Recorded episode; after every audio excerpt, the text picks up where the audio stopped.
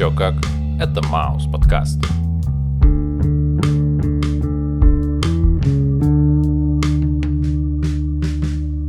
Привет, чувак. Йоу. Как твои дела? Шикарно. Как твои дела? Вау. Слушай, ну на самом деле удивительная история. Сейчас вышел альбом, который я записывал, который я готовил в течение последних, наверное, в общем-то, десяти месяцев. Наверное, все основные идеи пришли очень быстро. Я думаю, что где-то недели за две. А вот вся остальная работа с альбомом, по сведению, по мастерингу, она уже продолжалась достаточно длительное время. И вот, наконец-то, он вышел.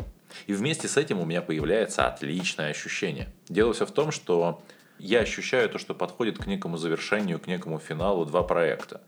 Первое – это альбом, который мы с тобой сегодня будем обсуждать, и второе – это первый сезон нашего подкаста. Ну, про подкаст, наверное, позже. Давай начнем говорить про альбом.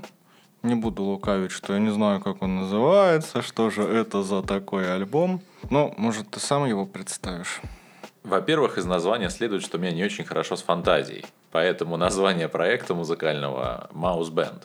А сам альбом называется «Космический модерн».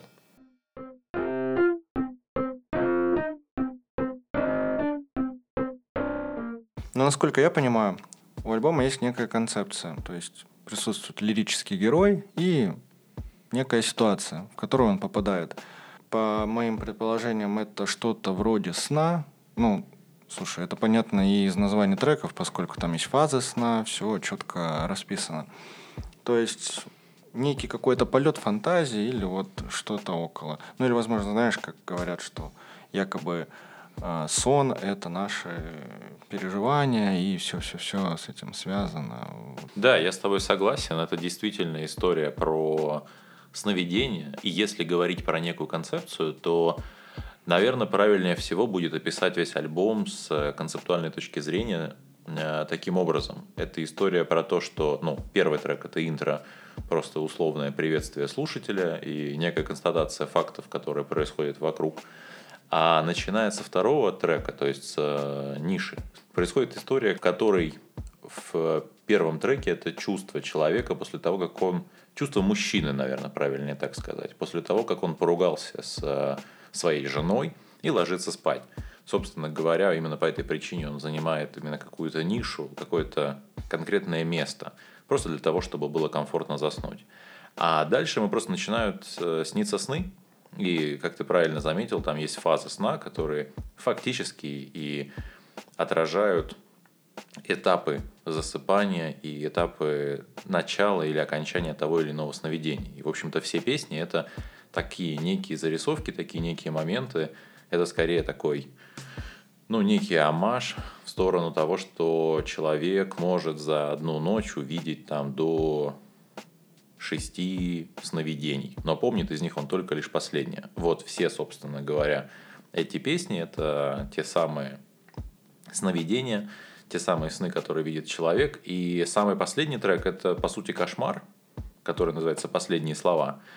Это кошмар, после которого он просыпается, и в моей голове, в идеальном смысле, он просыпается в три часа ночи, поворачивает голову налево, видит то, что жена рядом с ним, и она там никуда не полетела, там ни за каким космонавтом.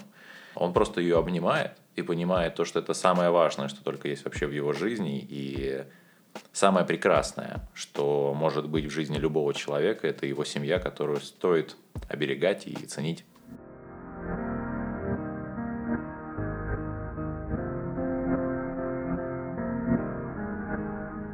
Итак, интро. Ну, как ты уже сказал, что сюжет альбома начинается с второго трека. А по поводу интро вообще, что это и для чего? Я думаю, то, что самым прикольным моментом в абсолютно всех альбомах является момент, когда в общую картину альбома есть некий трек, который вводит в условно понимание, какое это будет звучание, какая там будет музыка. Когда этот трек первый, тот самый интро, когда он рассказывает скорее, ну, где-то даже больше про самого э, человека, который записывал этот альбом, нежели чем про что-то другое. И идея с интро, по большому счету, появилась, наверное, в момент, когда мы с тобой записывали про альбом Linkin Park, потому что у них везде был интро. И если ты припомнишь, то в по-моему, Hybrid Theory. У них перед треком Paper Кат вот этот звук разбивающегося си ди-привода. И он очень сильно настраивает на то, как будет звучать вообще впоследствии весь альбом. И мне показалось это очень крутой идеей, мне это показалось очень вообще классной вещью. И я подумал о том, что да было бы классно, если бы было что-то подобное у меня. Это еще, конечно, очень сильно наложилось на мой любимый третий альбом у Басты. Шикарный альбом, наверное. Да, стопудово. Он тогда очень много говорил про самураев, и мне это очень сильно, ну, как бы, мне это очень близко, скажем так. И в этом смысле, мне кажется, что этот просто трек — это как некое введение в то, что происходит. И при этом, если ты припомнишь, опять же, то есть половина текста вообще появилась при тебе в момент, когда мы привезли с собой картины после отпуска. Да, я помню. Ну, в общем, как я понял, интро — это не только про погружение слушателя, но еще и некое... превью для самого исполнителя. От самого исполнителя. Ну, мне кажется, да. Потому что это скорее история про то, что, знаешь, ну, как будто бы мы знакомимся.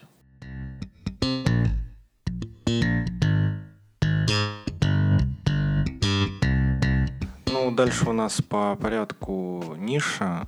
Трек, как я понял, про... Да, про нишу. Про человека, который просто хочет найти свое место...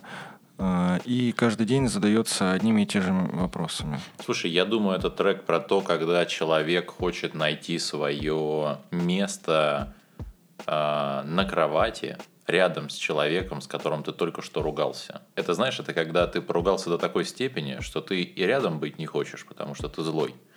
Ну, ты злишься на этого человека. И при этом ты пытаешься хоть как-то заснуть и успокоить свои эмоции. И для этого ты скорее просто, знаешь, как занять свое место в пазле. Ясно.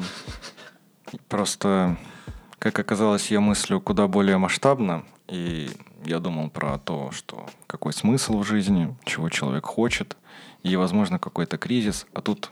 обычная бытовуха, как оказалось. Слушай, ну отчасти, наверное, какой-то определенный кризис действительно и присутствует с точки зрения того, что когда мы делали с тобой подкаст про э, альбом проекта Ярданский, альбом назывался «Дыре», э, мы там обсуждали историю про возраст. Мы там обсуждали историю про то, что когда человеку исполняется тридцать лет, как будто бы что-то меняется. Точка есть... невозврата какая-то. Ну да, да, да. То есть ты что-то преодолеваешь, и дальше уже...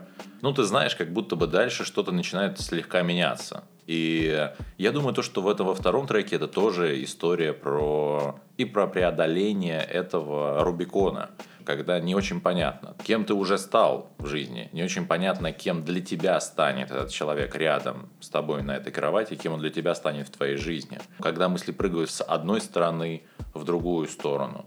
Когда, засыпая, ты там условно, ну, знаешь, дернешься. Или услышишь детский плач за потолком. Да, потому что... Слушай, я вот не знаю, вот насчет этого у, у меня супер... Ну, короче, у меня тут соседи, которые достаточно часто могут ругаться. И я там очень часто раньше слышал детский плач. И я все время думал о том... Я в этой ситуации просто некий сторонний наблюдатель. При этом, знаешь, фраза о том, что вся жизнь театр, а мы в нем актеры, она приобретает совершенно новый какой-то смысл, ну, с новой грани. Потому что ты за всем этим наблюдаешь, там, знаешь, такие громкие реплики, такие эмоциональные реплики. И... плачет ребенок на этом фоне, и ты такой: вау, вот это семейная жизнь. Ну, то есть ты уже не актер, ты сам зритель.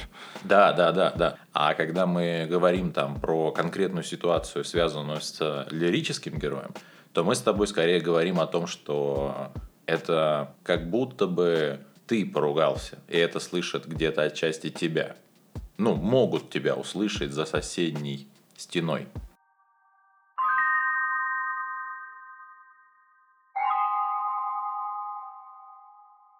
Третий трек, и это фаза поверхностного сна. Ты это сказал, потому что это твой любимый трек? Ну, знаешь, как у... И, я никогда не понимал, когда спрашиваешь э, какую-нибудь семейную пару, у которых несколько, ну, детей, два и более, а кто же ваш любимчик? И все говорят: нет-нет-нет, мы всех любим одинаково. Я в это не верю.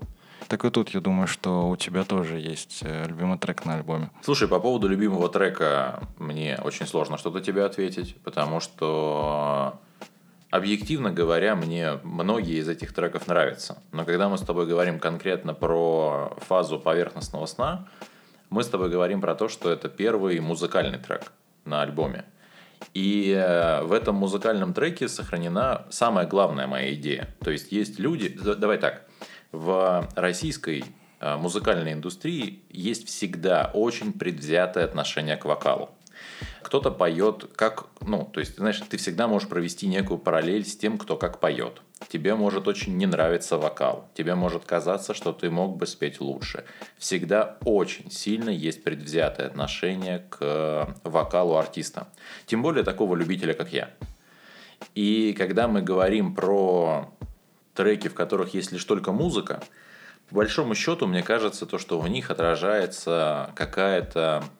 Ну, наверное, самая такая интересная именно музыкальная мысль, потому что написать интересную музыку, ту, которая тебя будет захватывать, вообще достаточно сложно. И мне кажется, то, что вот эти музыкальные треки, они, ну, самые для меня были, по крайней мере, сложными.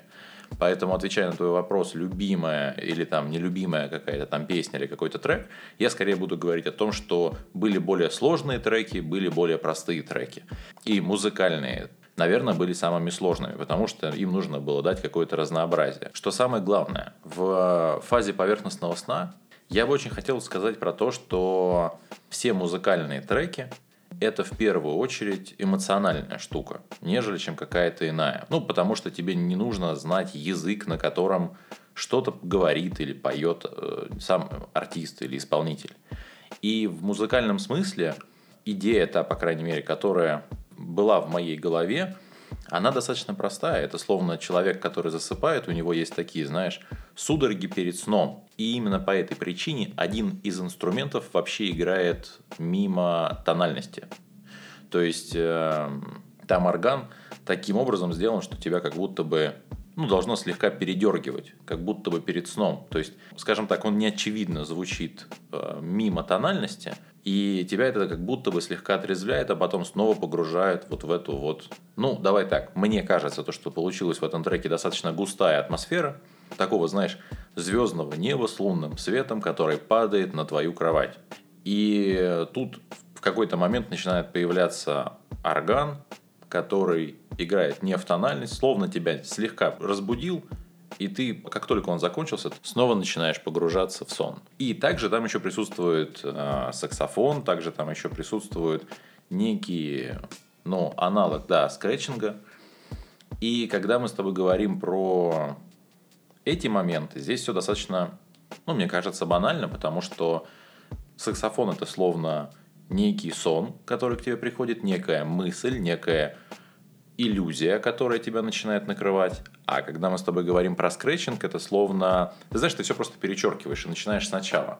Одна из э, трактовок, наверное, этой музыки заключается в том, что это, собственно говоря, процесс творчества. То есть, когда к тебе приходит какая-то мысль, она начинает появляться в виде некой мелодии, потом ты ее зачеркиваешь, и после этого ты ее начинаешь писать заново. И вот в конце концов у тебя начинает появляться некая... уже, ну, более или менее законченная или оформленная мысль. После многочисленных перечеркиваний или после многочисленных моментов, когда ты все выбрасывал условно в мусор.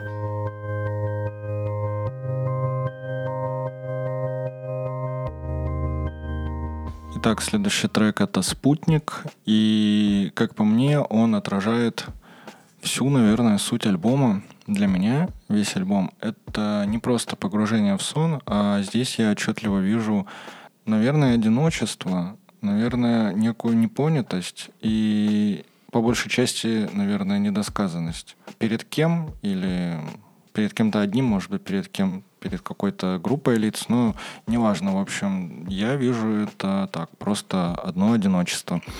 Вот, и как раз-таки «Спутник», он все это и отражает в себе. Ну, знаешь, вот как вот эти вот космические объекты, э, которые запускают в космос для сбора каких-то сведений. Мы прекрасно знаем, что мы их запустим, что они будут присылать нам какие-то фотокарточки и какую-то информацию, но «Спутник», он никогда не возвращается назад. У него просто нет такой опции, она не предусмотрена, чтобы он вернулся.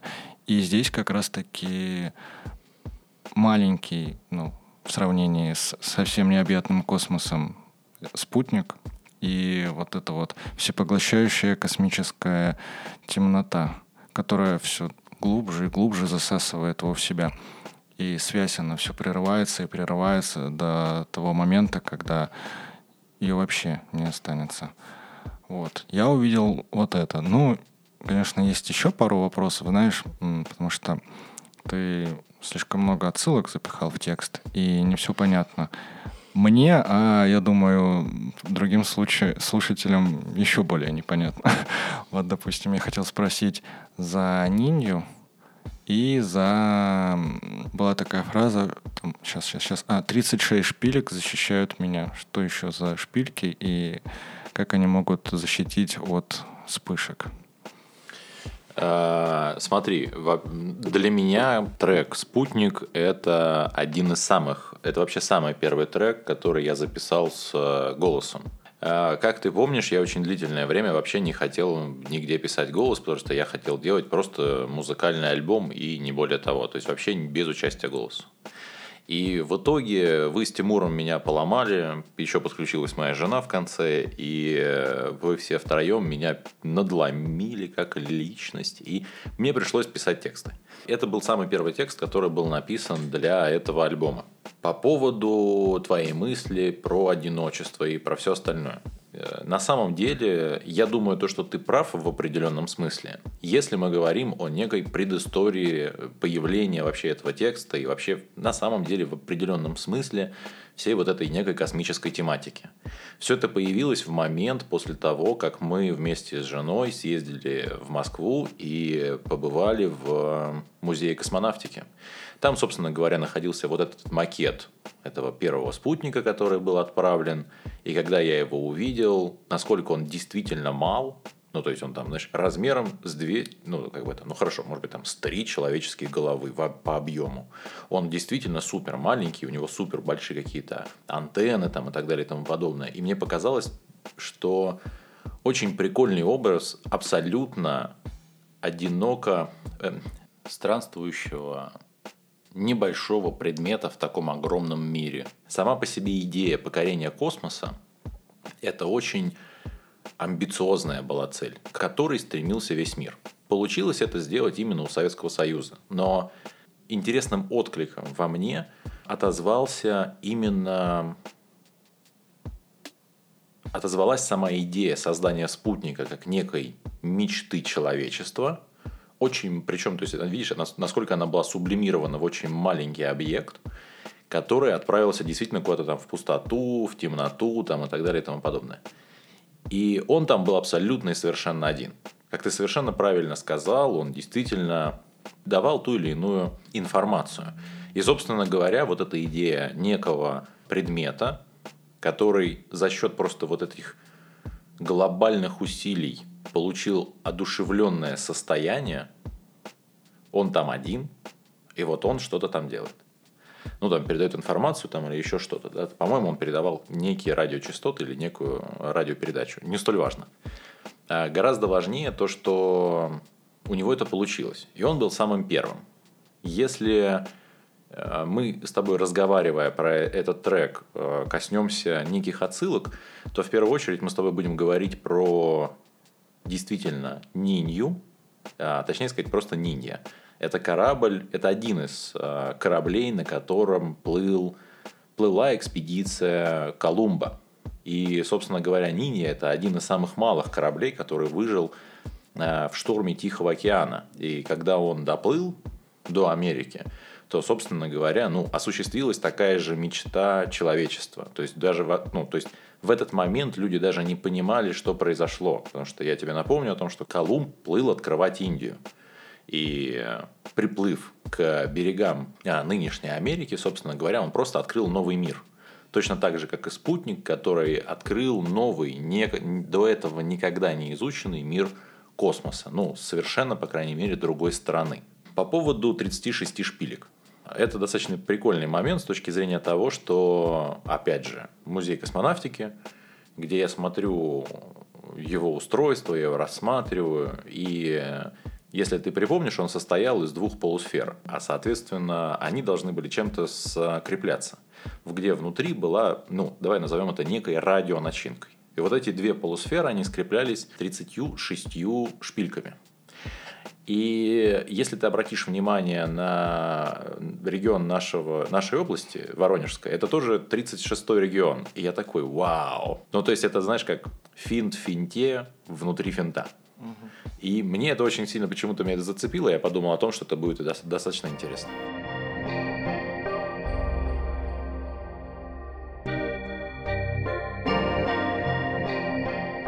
Итак, следующий трек у нас прямоугольник. Собственно, а почему не квадрат? Малевича, который такой же черный, как и космос.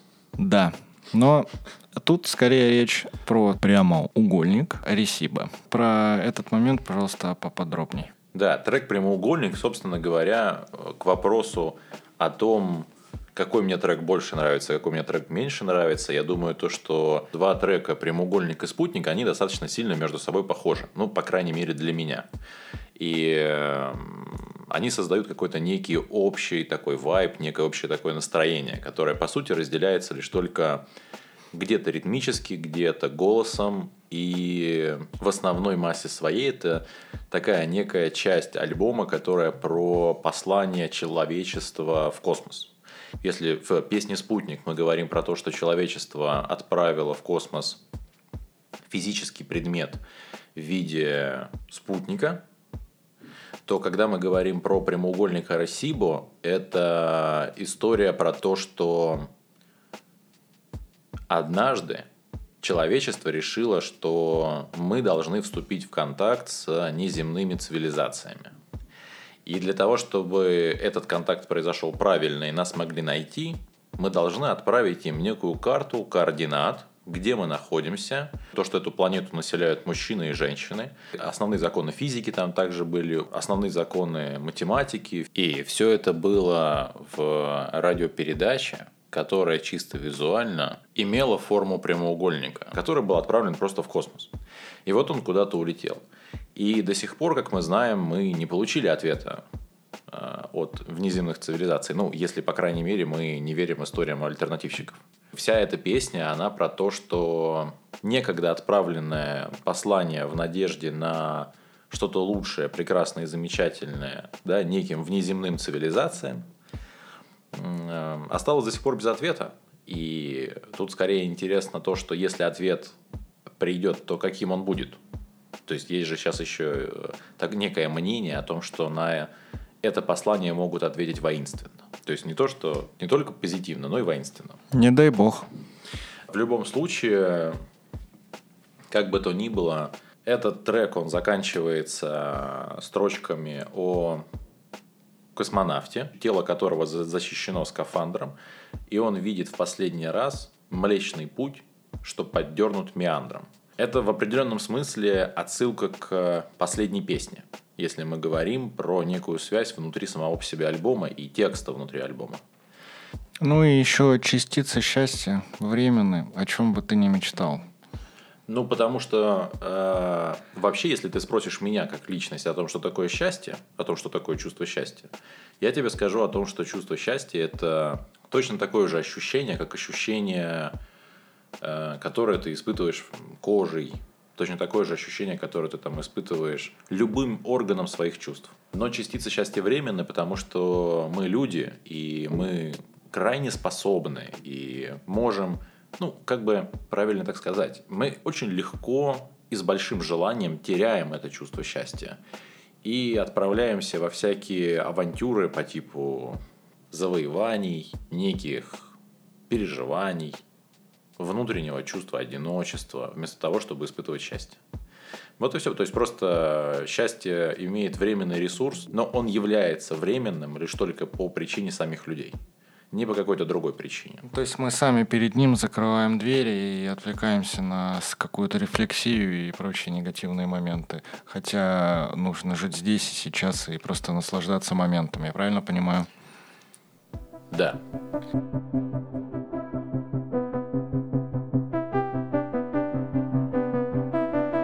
И следующий трек — это «Фаза глубокого сна». Можно было бы и поменьше фаз, если честно, потому что начинаешь путаться. Я думаю, то, что, конечно же, можно было бы поменьше фаз, если бы их было поменьше фаз в самом сне. Ну, как всегда, виноваты ученые, собственно. А мы идем дальше. Так вот, фаза глубокого сна – это очередной трек без текста, зато очень драйвовый и, опять же, в категорию треков для уверенной походки, собственно, как и трек «Фаза быстрого сна». Он тоже для уверенной походки. Этот трек я написал самым первым на этот альбом, и ты наверняка помнишь моменты, когда я тебе показывал еще самые первые демки. Собственно говоря, он был в начале вообще иным. То есть там не было примешано в, в условно-активной, да, или условном припеве. Части с хором, с мужским, с, со струнным квартетом. Там просто, ну, как бы была гитара и все. То есть была условно сделана основная некая идея, некая канва. И с течением времени этот трек, он, ну, немного начал меняться. И получилось то, что получилось. Изначально, наверное, в своей голове я где-то ориентировался в этом смысле на такую группу, как Massive Attack. И не то чтобы я хотел что-то скопировать, но по итогу мне кажется, то, что я очень сильно слышу их влияние, честно говоря, на, именно на этот трек, уже спустя какое-то время. Там было несколько моментов, связанных с тем, что мне хотелось более быстрого вступления этой активной части, более резкого, как бы правильнее даже так сказать. И изначально все это слушалось в наушниках, наверное, прям даже слишком резко. И потом начиналась вот эта вся, как бы, история про то, что там что-то переделать, что-то доделать и так далее, и так далее. С точки зрения основной идеи в этом треке присутствует мысль о том, что фаза глубокого сна фактически это, ну, тот самый космос, который просто пустота, вакуум. И самое главное, то, что он есть в каждом из нас. И попытка изобразить эти чувства и изобразить эту сущность в музыкальном формате. Наверное, вот что-то подобное бы я мог сказать. Но есть одно небольшое замечание.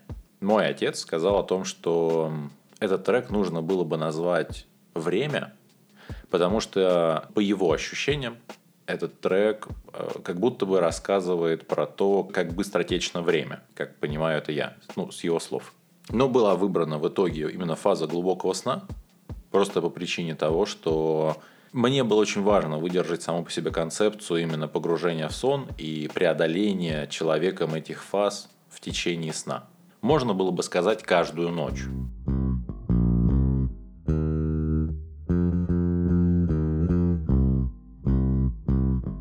И снова красной нитью проходит тема одиночества, как и одноименный трек на альбоме.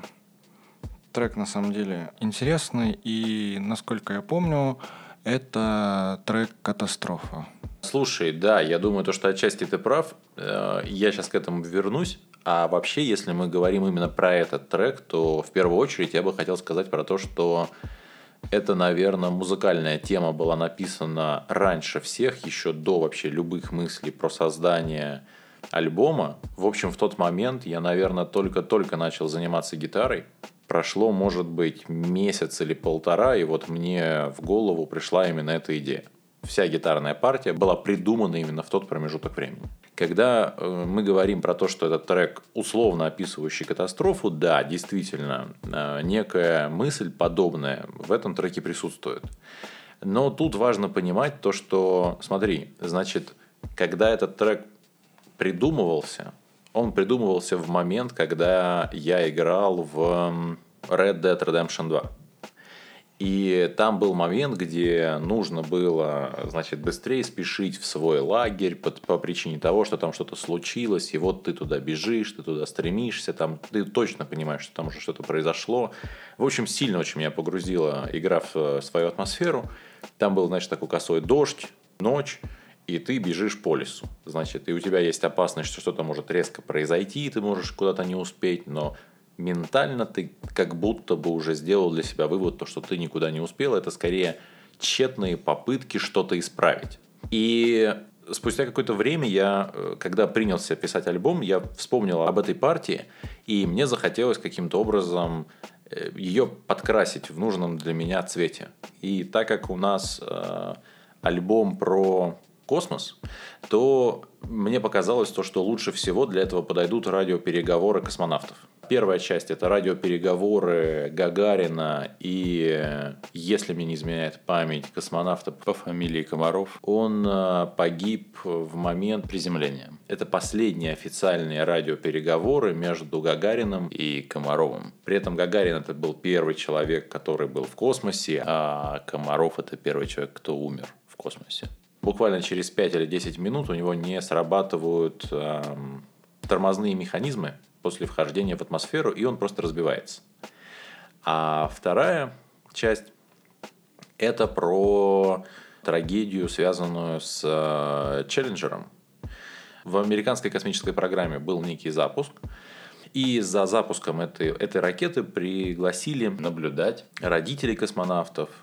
В самой ракете были, естественно, космонавты, было очень много детей, ну, потому что тогда, на тот момент, космонавты это были такие супергерои. И в какой-то момент можно, ну, то есть в Ютубе можно найти спокойно видео, момент, когда эта просто ракета, она взрывается. И она просто разлетается на мелкие куски, и дети не понимают, что произошла какая-то трагедия. Они начинают очень сильно радоваться, они думают, что все произошло, ну, все прошло вообще супер круто, все супер классно, а вот родители, которые смотрят, фактически родители космонавтов, которые видят, как погибают их дети, они все понимают. И их горе, и их трагедия, лично их трагедия, происходит в центре всеобщей радости от того, что люди не понимают, что на самом деле произошло. И когда это все уже случилось, когда я уже услышал весь трек полностью, мне захотелось добавить в конце некую, ну, наверное, некую позитивную ноту. И, быть может, еще и по причине того, что это первый мой альбом, я себя как будто бы внутренне ассоциировал с людьми, которые впервые вышли на поверхность Луны. И, собственно говоря, это маленький шаг для одного человека, но большой шаг для всего человечества. В самом конце звучит именно эта фраза. Поэтому, да, этот трек как будто бы без слов, но... При этом слова там есть, но эти слова выполняют скорее не столько функцию носителя информации, сколько, опять же, эмоциональный окрас именно той ситуации, в которой все это произошло.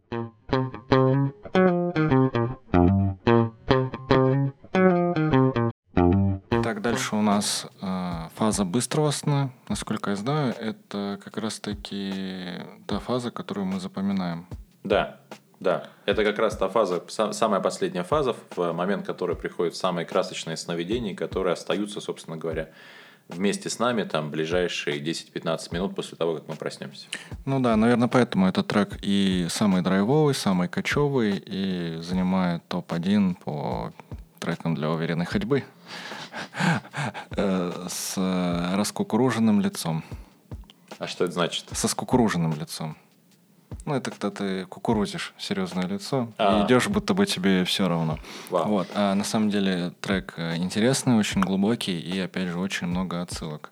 То, что касается отсылок в, в этом треке, здесь, эм, когда мы вообще говорим про этот трек, мы говорим про то, что он уже записывался в момент, когда произошли, собственно, всем известные события в мире, после которого он изменился. И мне очень сильно понравилась вообще греческая мифология. Именно в этот момент я начал очень сильно и много как-то читать греческой мифологии, потому что мне показалось то, что мифы Древней Греции могут открыть для меня глаза на те или иные моменты. Просто с этого трека начинаются отсылки именно в древнегреческую мифологию, где можно что-то для себя, многое что можно для себя почерпнуть и многое что для себя можно найти. Хронос, который... занимался людоедством и поедал своих детей, куреты, которые спрятали единственного ребенка, которого сумели от него уберечь, и которые шумели в момент, когда плакал этот ребенок, они шумели в своих пещерах, чтобы не было слышно этого плача. Пророчество, которое врет. Собственно говоря, ну, как обычно, то есть это история про то, что в древнем пророчестве великого царя свергнет его сын. И вот он начал всех, всех своих сыновей... съедать. Ну, в его случае съедать, да. Вот. А все остальное, собственно говоря, это про падающую комету. То есть, по сути, Бездомный и грязный гондольер – это некая неведомая сущность, которая отправляет на нашу Землю и вокруг нашей Земли кометы, случайно сбивая их своим веслом, и ребенок, которого спрятали. Он вырастает, но вырастая, он продолжает на себе нести вот эту некую отметину в виде стигмы на своем теле. Ему предрешено убить своего отца. Все циклично. Ну, в этом смысле, да. Ну, ты знаешь, на самом деле очень многие ведь и мифы между собой похожи. И поэтому завершение этой песни в виде «руки сухие ветки кладут на глаза монеты», финал в верхних слоях атмосферы, это скорее история про то, что пророчество в итоге сбылось. А лимит Хейфлика достигнут – это лимит, после которого ядро клетки прекращает делиться. То есть клетка умирает. Точно так же, как и комета, которая падает из космоса на нашу планету, она начинает дробиться, уменьшаться все больше и больше в своих размерах, и, собственно, таким образом она и полностью погибает. Условно падает песком на Землю. Но у всего этого есть еще и, как мне кажется, по крайней мере, как тот смысл, который я вижу, это люди похожи на кометы. Потому что мы... Ну, наши идеи множатся день ото дня в момент, когда мы живем, пока мы там растем и так далее и тому подобное. И в какой-то определенный момент наши идеи просто устаревают. А вместе с этими идеями, которые мы так или иначе ретранслируем в мир, погибаем и мы сами. И таким образом идет некая смена поколений. То есть, по большому счету, идея человека жива ровно до того момента, пока живо то поколение, которое эту идею понимает. То есть, когда мы с тобой говорим про тот же самый, ну, условный панк-рок, где там свобода, самовыражение, где, ну, для меня, например, в понятии панк-рок в первую очередь заключено самодеятельность. То есть, когда люди такие, может быть, даже не очень образованные в музыкальном формате, в музыкальном смысле, но они готовы выражать свою точку зрения тем или иным моментом. И выражая ее, они ретранслируют свою идею. Насколько долго эта идея может существовать, ответить сложно. Но пока есть проблема, которую может решить панк-рок, эта идея будет оставаться живой.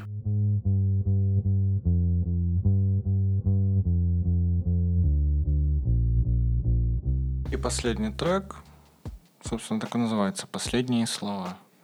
Это трек, который подводит черту под всем альбомом, который поддерживает настроение, заданное в самом начале, и интересна техническая составляющая. Потому что еще присутствует и женский вокал, помимо твоего. Вот, ну, а подводя итоги вообще всей сложившейся картины, понятное дело, что после катастрофы, э, то есть эта катастрофа отражается не только на одном человеке, на лирическом герое, но еще и на его семью, которая все это время, пока он переживает всю эту ситуацию, ждут его дома. В общем, у меня была определенная задача, поставленная перед самим собой, творческая задача – сделать необычный трек с необычным звучанием. К этому вопросу можно было подойти совершенно разными путями, но осуществлено это было следующим образом. В течение всего трека присутствует определенный шум. Это просто фон, это просто фонящая гитара. И ручка гейна просто выкручена направо. И таким образом он, он просто гудит, он просто очень сильно шумит. В самом треке перед словами всегда присутствует звучание такого инструмента, название которого глюкофон. По сути, это мелодия может напоминать входящего сообщения или, наоборот, исходящего сообщения. И когда мы говорим про э, припев, то в припеве просто условный фон бас-гитары начинает превращаться в некую партию, которая достаточно простая, она достаточно прямолинейная, там ничего сверхъестественного нету, но с глобальной точки зрения там просто добавляется фуз. Опять же, то есть мы говорим про то, что есть некий элемент искажения. И когда мы говорим про конкретно этот трек, то мы в первую очередь будем с тобой говорить про то, что есть некая условная мужская фигура, которая отправляет некие сообщения своей жене, в которых он рассказывает ту ситуацию, которая произошла, которая происходит. Наверное, этот э, трек вызвал у меня самые большие сложности с точки зрения записи, потому что я очень сильно хотел изобразить некий уставший, утомленный голос путника, который находится в процессе преодоления каких-то сложностей. Но и при всем при этом, соответственно, в самом конце у нас появляется ответ некой женщины, ну, условной жены главного героя, который ему отвечает на все эти сообщения. И по моей задумке, по ощущениям, у слушателя должна складываться мысль и некая идея о том, что все те реплики, которые мы слышали до этого момента, это записи, которые были сделаны уже очень давно. И их просто прослушала еще раз э, жена этого главного героя. И потом по итогу она делает некий вывод для себя, то что она больше не может уже, в общем-то, и думать, и больше уже не может как-то страдать без него. И решает с ним, собственно говоря, встретиться тем или иным способом. При этом понятно, что уже и выросли дети, то есть достаточно длительный промежуток времени прошел. И с точки зрения, ну, некой логики, возникает вполне резонный вопрос о том, кто будет исполнять ту самую женскую партию. И в исполнении женской партии, наверное, у меня, в общем-то, не осталось никаких сомнений в момент, когда я для себя смог сформулировать некую концепцию самой по себе песни. Я просто попросил свою жену, чтобы она мне помогла, за что я ей очень сильно благодарен. Мне вообще кажется, то, что весь этот трек, пока говорит мужской персонаж, ты поначалу интересуешься тем, что он говорит, а потом ты начинаешь как будто бы от этого уставать, испытывая некую, даже в определенном смысле, некую обреченность от того, что постоянно говорит что-то там мужик, все время что-то там он рассказывает, может, что-то приятное или, наоборот, там что-то неприятное. А потом появляется женская речь, которая, по большому счету, в общем-то, прорезает все это ощущение вновь появившимся интересом. И окончание трека для меня оно всегда звучало как некий...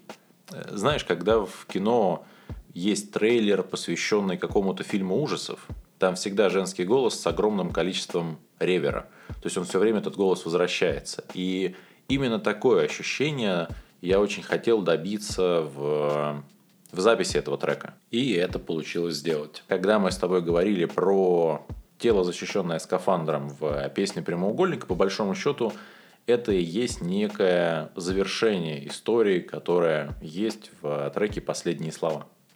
В этот момент в жизни герой должен проснуться и обратить внимание на то, что его жена рядом с ним, и больше, собственно говоря, он уже не одинок. И как ты говоришь про то, что во всем альбоме есть некая идея одиночества, да, вполне вероятно и вполне возможно.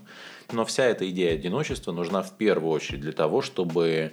ценность открытия того, что рядом с тобой есть человек, была многократно преувеличена.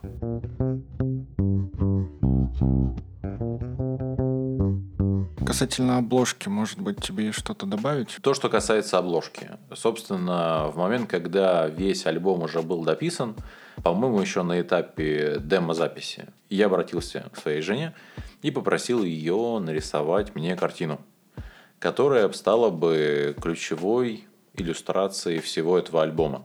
Да, и, собственно говоря, она ее нарисовала. И в моем воображении эта картина максимально правильно и максимально круто отображает всю идею самого по себе альбома.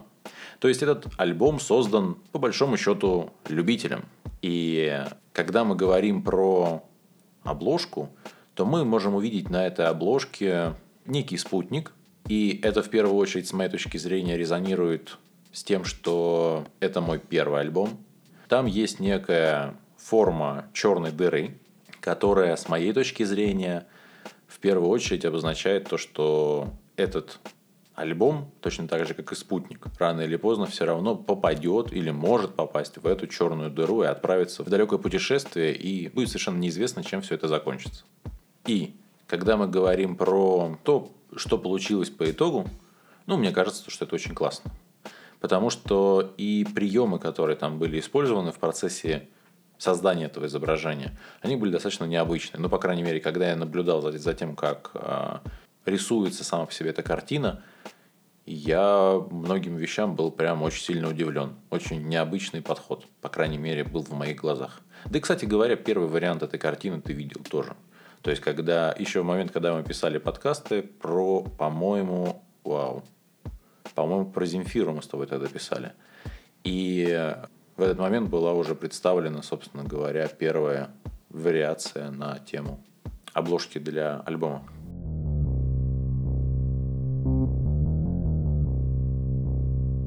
Вообще я хотел сказать, что вот мы и закончили.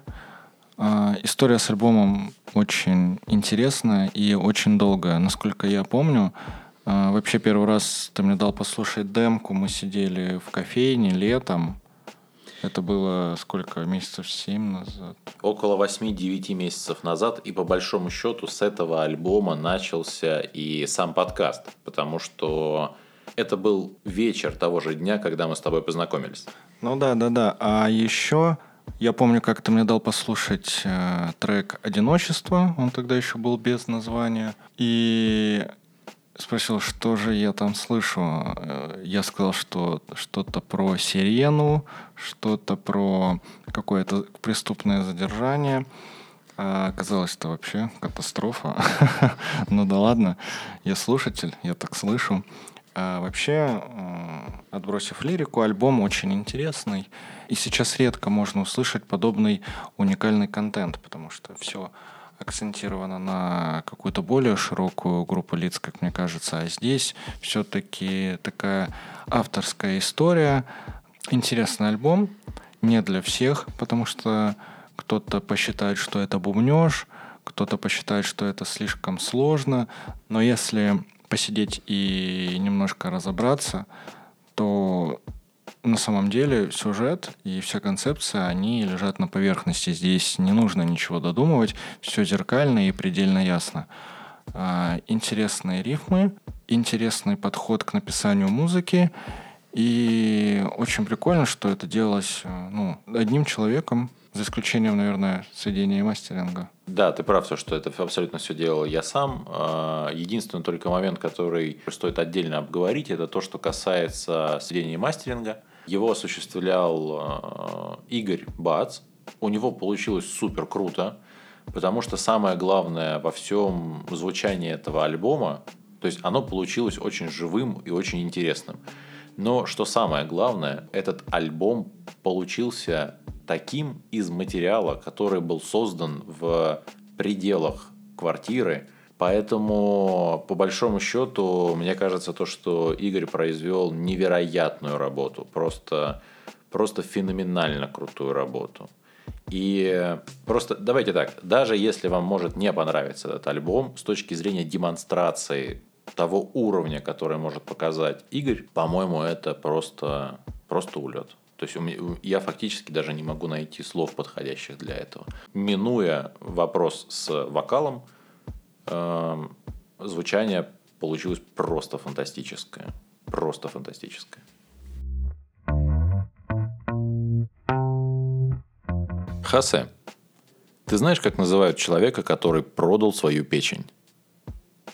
Обеспеченный. Ну и таким образом у нас с вами закончился первый сезон MousePodcast. Не забывайте о том, что... Не забывайте подписаться на Яндекс.Музыку, Apple Podcast, Mave, Звук, Telegram-канал и группу вэ ка. И дальше у нашего подкаста будет небольшой перерыв, где-то, я думаю, что длиной в один месяц, после чего мы планируем на данном этапе продолжить записывать эти подкасты для вас. Потому что еще много хорошей, качественной музыки, много интересных альбомов и еще больше культовых исполнителей. И не обязательно культовых. Ну а с вами был Маус Подкаст, тот самый лучший мушиный подкаст. Воу, back pain, pam blam, yeah, back pain, pam blam, воу, back pain, pam blam, yeah, back pain, pam blam, boom.